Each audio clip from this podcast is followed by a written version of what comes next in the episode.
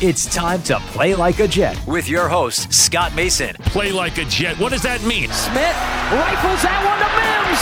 And that's a foot race. He's going to win. Touchdown, Baylor. Denzel Mims with another monster score of 70 yards. 5 straight games, Anthony, where he's got a touchdown catch of over 20. That's deflected and picked up Mosley. He'll take it in. It's a pick six and a touchdown. Bell into the middle of that line, and it's a touchdown. Big return for Crowder. 85 yards. Donald escapes, trying to buy himself some time. Fires end zone. It's caught. Incredible play by Donald. Hill hit immediately when he got the handoff. You know that's the Q-inator. Oh my gosh. Listen, thank you. From the TOJ Digital Studio, this is Play Like a Jet. My name is Scott Mason. You can follow me on Twitter at PlayLikeAJet1. And it's day number 4 of New York Jets training camp with the owner, the operator, the lead reporter, the whole shebang over at JetsInsider.com. And, of course, above all that, a very big deal, Mr. Chris Nimbley. Chris, a little lighthearted at practice today because there wasn't actually a practice, so to speak. Yeah, there was no practice today. It was just a walkthrough. So we all showed up there. We saw like Darnold taking snaps, but he had his hat on and his a mask on, but it was just around like his neck, and he's just everything was moving slow speed. So there's nothing to talk about from actual practice today. I can't tell you who looked good and who looked bad and anything along those lines from today. It was just simple walkthrough stuff. They're getting a certain amount of days they're allowed to practice. They're allowed to practice in pads, and they have to have some days mixed in there where they're doing walkthroughs. So they decided to use one of those walkthrough days today. Makes all the sense in the world. It's fine. But, yeah, there's nothing to really report performance-wise today. So it ends up just being a walkthrough, no actual practice. Instead, you get to talk to some of the players and, of course, Adam Gase. Some injury news as well. Before we get to what Gase and the players had to say, let's talk about Vincent Smith. It looks like he's going to be out for about 2 months, so he's going to miss a portion of the regular season. And so now everybody talking about what the Jets could have done at wide receiver in the past. The popular notion is that the Jets should have drafted a second wide receiver, and this is further proof of that. I have to disagree. I did want the Jets to pick a second wide receiver. You and I both did, Chris. In fact, one guy that's getting some rave reviews, and who knows if he'll be good, because sometimes guys are good in training camp, and then they get to the regular season and they don't do anything. But we both like Brian Edwards out of South Carolina, and he's a guy they could have had with the 79th pick that they used on Jabari Zaniga. But even so, it's very rare that a mid-round receiver ends up making an impact year number 1. That would have been a pick that would have been helpful over the next couple of years, more so than just this year. It's possible he would have been okay this year and added a couple hundred yards and some catches, but generally those guys are not major contributors the first year. I think what this really tells you is that Joe Douglas should have been more aggressive getting a better veteran in the offseason at wide receiver, because he left this core very thin. Now, in the short run, assuming he stays healthy, what this also probably means is that Chris Hogan is likely to stick on the roster, at least for the beginning of the season. Yeah, I agree with you, although a second receiver in the draft would be better than what they have right now. Sure. And then that would give more reps for that person, so it would accelerate the process a little bit. So I get what everyone's saying. The real thing to me is it's very simple. They should have just brought back Robbie Anderson. Mm-hmm. That's simple. Like they could have done that very easily. It wouldn't have cost them too much. It wasn't going to cost them this $15+ million that everybody was scared of. They could have done that very easily. They did not. They didn't make any type of serious run to do that. That's what they could have and should have done. And especially you could have signed another veteran. Sure, they don't have familiarity with Darnold and the system. Robbie already did. That would have been the easiest thing. So they could have done that. They could have signed another veteran. There wasn't great options out there. anyway, but Robbie would have been the simple answer. And yes, they should have drafted the second receiver, but we said that during the draft, before the draft, during the draft, after the draft. But I agree with your point that that second receiver, it would have been better than what they had now. But it's not something that's going to, you know, Brian Edwards, I love him coming into the draft.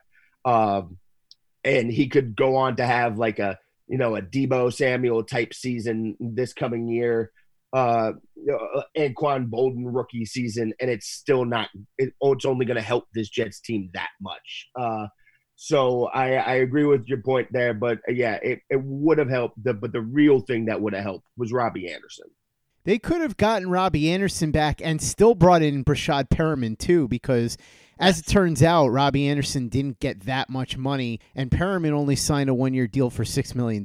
So I think maybe part of this is they expected something out of Quincy, where it was clear to me and pretty much everybody else that there was no way he was ever going to play for the Jets again. But Perriman, Anderson, and then Crowder and Mims would have been a solid group to work from, at least on paper. And then obviously they would have been able to withstand injuries a heck of a lot easier. Yeah, absolutely. That would have that's the thing about going into a season at any position when you only have one or two guys you can count on. And then one of the two of those guys get hurt or the other guys get hurt. And then you're like, oh, man, we got nothing now. Like, you know, knock on wood and everything. I'm not hoping for this. But you know, Crowder hasn't had the healthiest. You know, he's gotten hurt.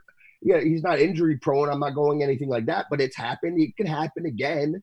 And then what happens? Like, you need to have depth at positions, especially – you know, we talk about wide receivers shouldn't get drafted like super high, but like you need to have a competent receiver core in 2020 is a necessity. You don't need to have a bunch of number ones, a bunch of top 10 talents at receiver, but you need to have a competent receiver core. And outside of Jamison Crowder right now, we don't have anything to point to. And so one injury can completely derail that whole thing. And again, it's 2020. It's way too important a position to just be, all right, let's just pick up the next Chris Hogan. I mean, again, I love the Hogan signing for training camp, but now it looks like they might. I don't know, we're also talking about Vincent Smith here, so I don't want to make it seem like the sky is falling because Vincent Smith isn't going to be here. But this just hurts their depth even more at was already a extremely shallow position. No question about it, but hopefully some of these other guys step up. If Hogan can stay healthy, he should at least be a solid fourth or fifth option. The main thing here, I think, is Denzel Mims. They really need him to be able to recover and come into the season and be ready to go, because even if he's not a superstar off the bat, a lot of people are hoping that he'll at least provide some excitement and some glimpses toward the future. I think if he's healthy, there's a good chance that at least by midseason he starts to catch on and really make a difference, but he's got to be healthy in order to do that. So we'll sit back and see how this plays out. But for now, Chris Hogan, barring injury, which is not out of the question with him because he's had plenty of injury problems himself over the years, is probably going to end up sticking at least at the beginning of the season now with Vincent Smith out with this surgery for the next 5 to 8 weeks. Let's talk about the guys who spoke today, including the man who would be updating everybody on the injuries. That, of course, the coach, Adam Gase. What did he have to say? All right, so he went through the injuries again.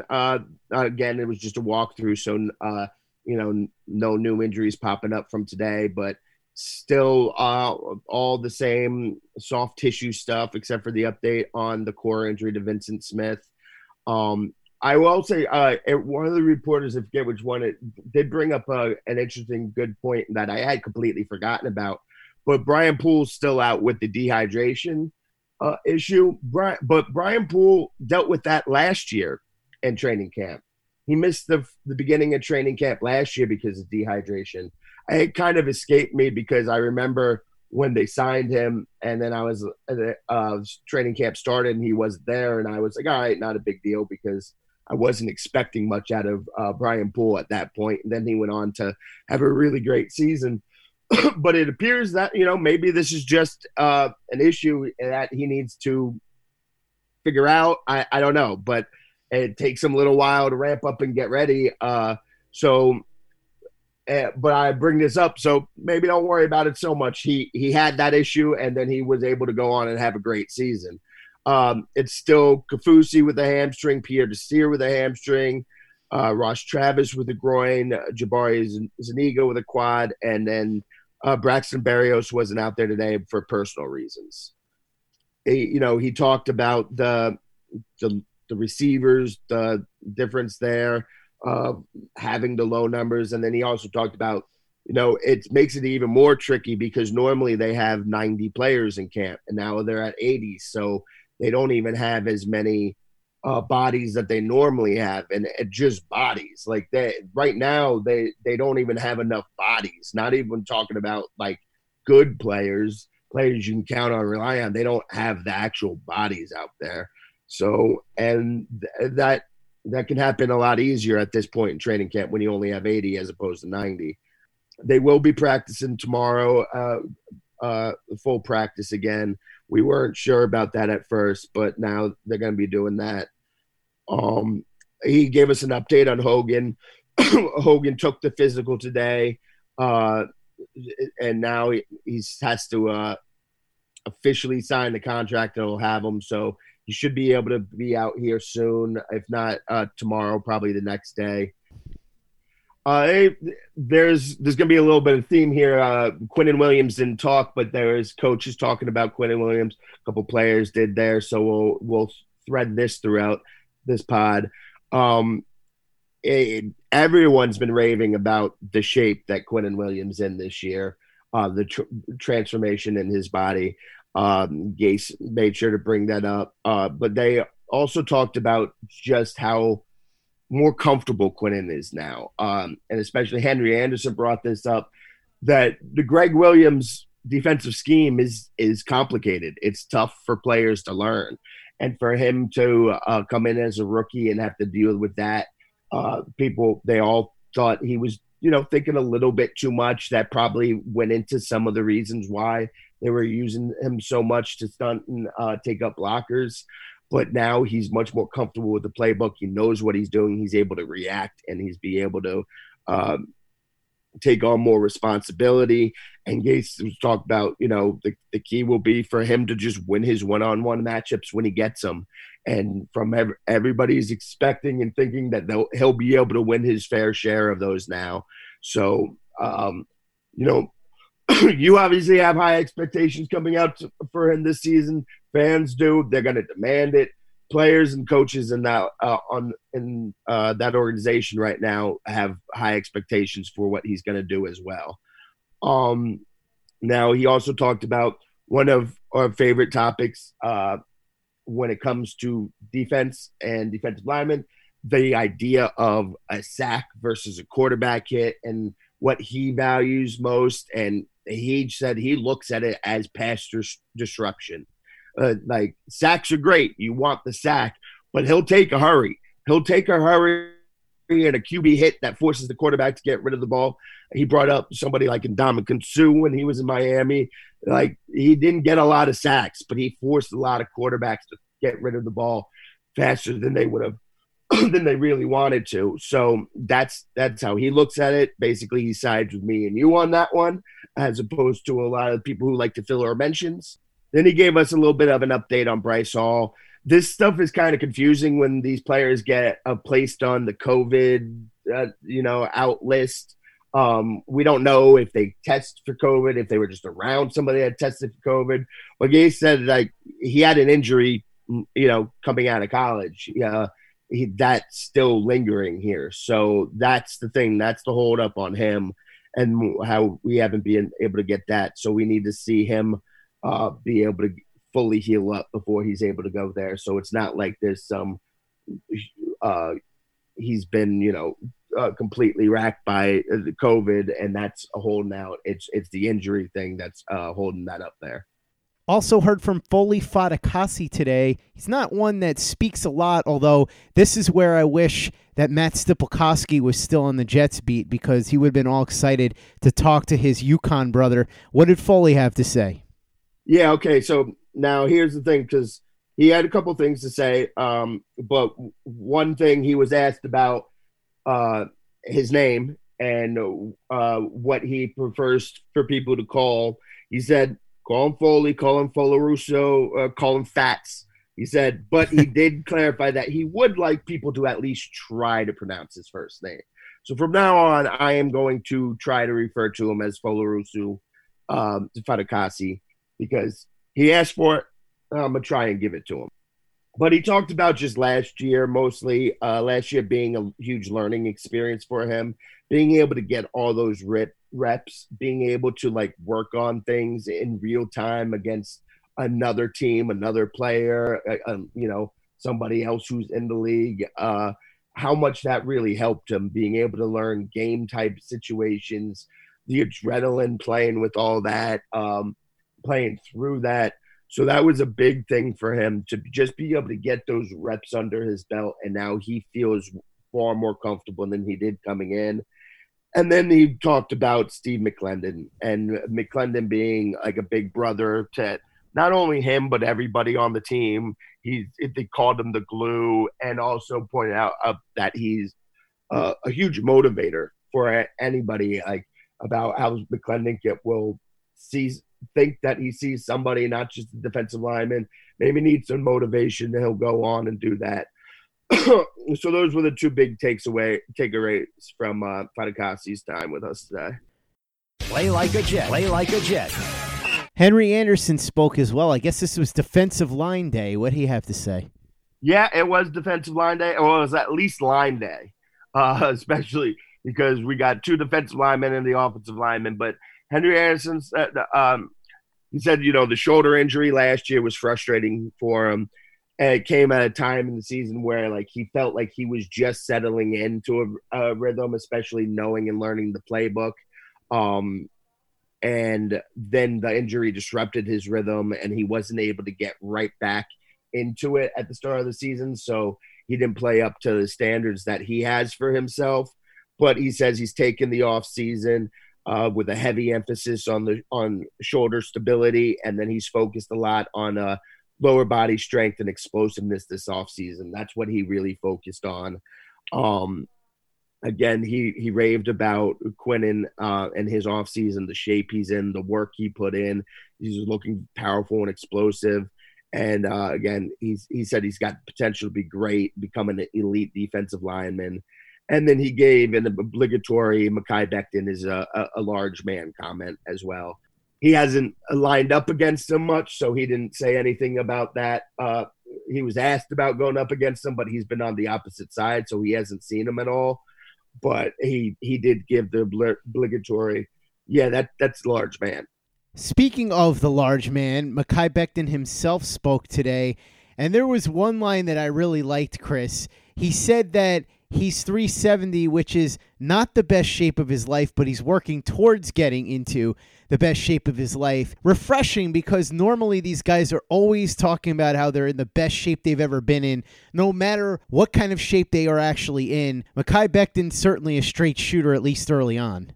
Yeah, he is. One thing, I want all players to do this, and this is just me. This is just for me, and so I'm just going to get this complaint out there. You guys don't care about it, but when we ask players what like specific things they've been working on in the off season, don't say everything. Please don't say everything. They all say everything. They always say everything. That's not the answer we need. Give us something. Give us a morsel of some specificity.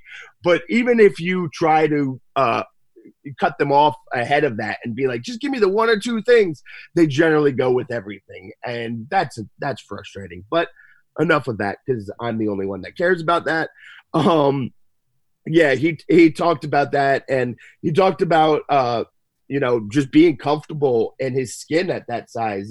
When he was young, that, you know, he was always a bigger guy, and he people would always point it out, make jokes, and, you know, kind of bothered him. He had some insecurities from that, but now he's really embraced being the big guy.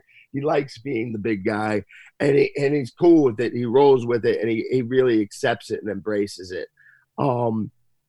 He said that, you know, it was good to be out there, and especially with this long break, it felt great to be able to go out there and hit people again.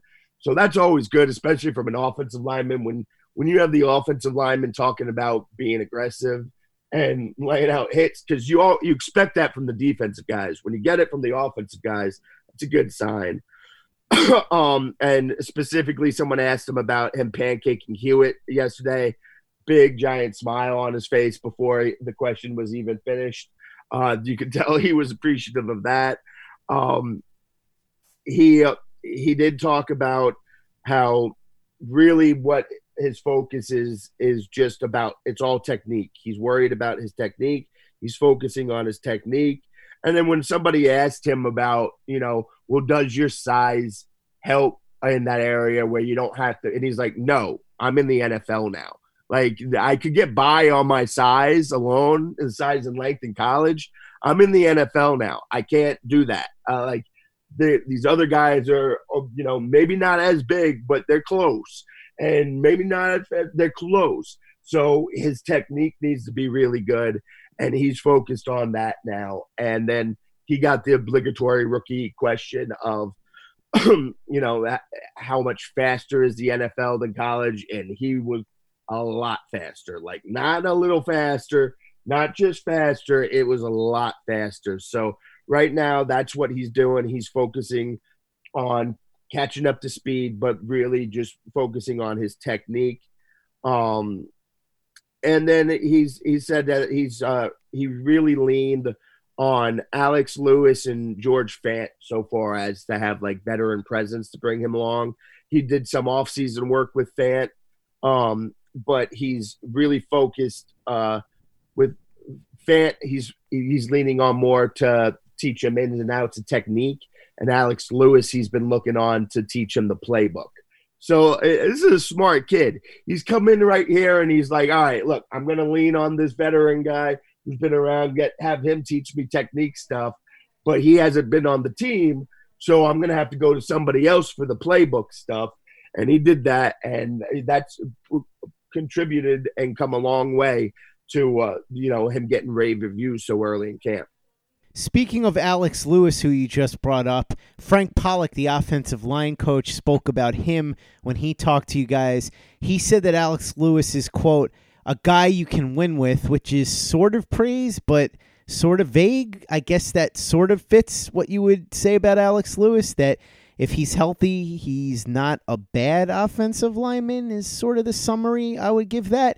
But he also had an interesting quote about Mekhi Becton that had the entire Jets beat falling all over themselves. I didn't really think it was that big of a deal, but I guess when you're hearing all these stock answers over and over again, anything that jumps out as being away from the norm is something that's worth noting and writing about. But I think the beat got a little carried away with this one.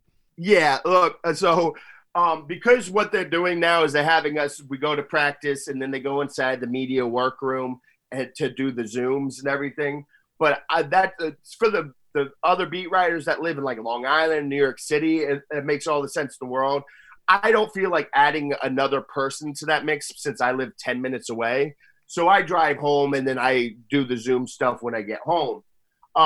So I wasn't a part of this whole thing when it went down. But I do want to shoot my fellow beat reporters a little bit of bail, even though I wouldn't have been in on them with this joke. Just, fans, people don't realize how monotonous our job is, how much is just going through the motions. And I am not complaining. Please do not sit there, why do you hate your job? No, but there's lots of boring, monotonous parts that – and then we kind of take things for granted, and we're just expecting coach speak, player speak, and then – when somebody says something that's just unexpected, we get caught off guard and we tend to have reactions that may seem overblown to people. You see it all the time with the fake media laugh, which trust me, it's annoying to me as well, but I also get caught up in it sometimes because you just get caught off guard a little bit. We're so used to just the canned speeches when someone throws an offensive line coach throws an EMC squared quote at you, you're what? Where did that come from? And then they want to just have jokes. We want to have jokes amongst ourselves to spice it up a little bit.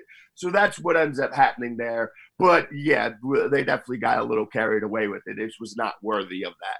On a day where there was no practice, I suppose that, as you said, using the E equals MC squared quote is a notable thing because it's not something you would normally get. And when you're not watching these guys beat each other up, that becomes the story. So I did think it was pretty funny that the offensive line's quote of something that we all learned when we were in junior high would be this funny to this many people, but not much else going on day number 4 of training camp. It will pick up tomorrow, though, I can promise you that, and we will have all the details for you here on Play Like a Jet, courtesy of the very big deal, Chris Nimbley of JetsInsider.com. Chris, thanks again for coming on, as always. Really appreciate it. I'm sure you got a write-up of all of this, including the E equals MC square quote over at JetsInsider.com. Yeah, I stayed away from that quote because I do agree with you. E equals MC squared is not some, like, oh my God, how does the offensive line coach know that? That's like, I get that it's not expected, but I would expect everybody to know that at least.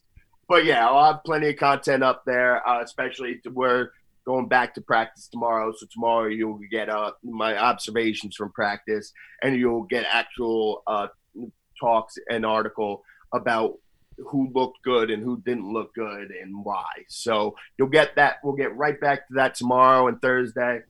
Yeah, I still can't tell what day it is. But, yeah, tomorrow and Thursday, and then we have an off day Friday. But the next 2 days you'll have plenty of training camp coverage without performances you want to hear about. You'll have plenty of it here on Play Like a Jet and, of course, with Chris's very big deal work over at JetsInsider.com. You can follow him on Twitter, @CNimbley. And at Jets Insider. If you haven't given us a 5-star review on iTunes yet, if you could go ahead and do that for us, really appreciate it. Easy way to help out the show if you like what we're doing. Doesn't take you much time, doesn't cost you any money, but it goes a long way to help us out. So if you could go ahead and do that for us, we would be quite grateful. And for the latest and greatest in New York Jets podcasts, you know where to go. That's Turn on the Jets Digital and TurnOnTheJets.com.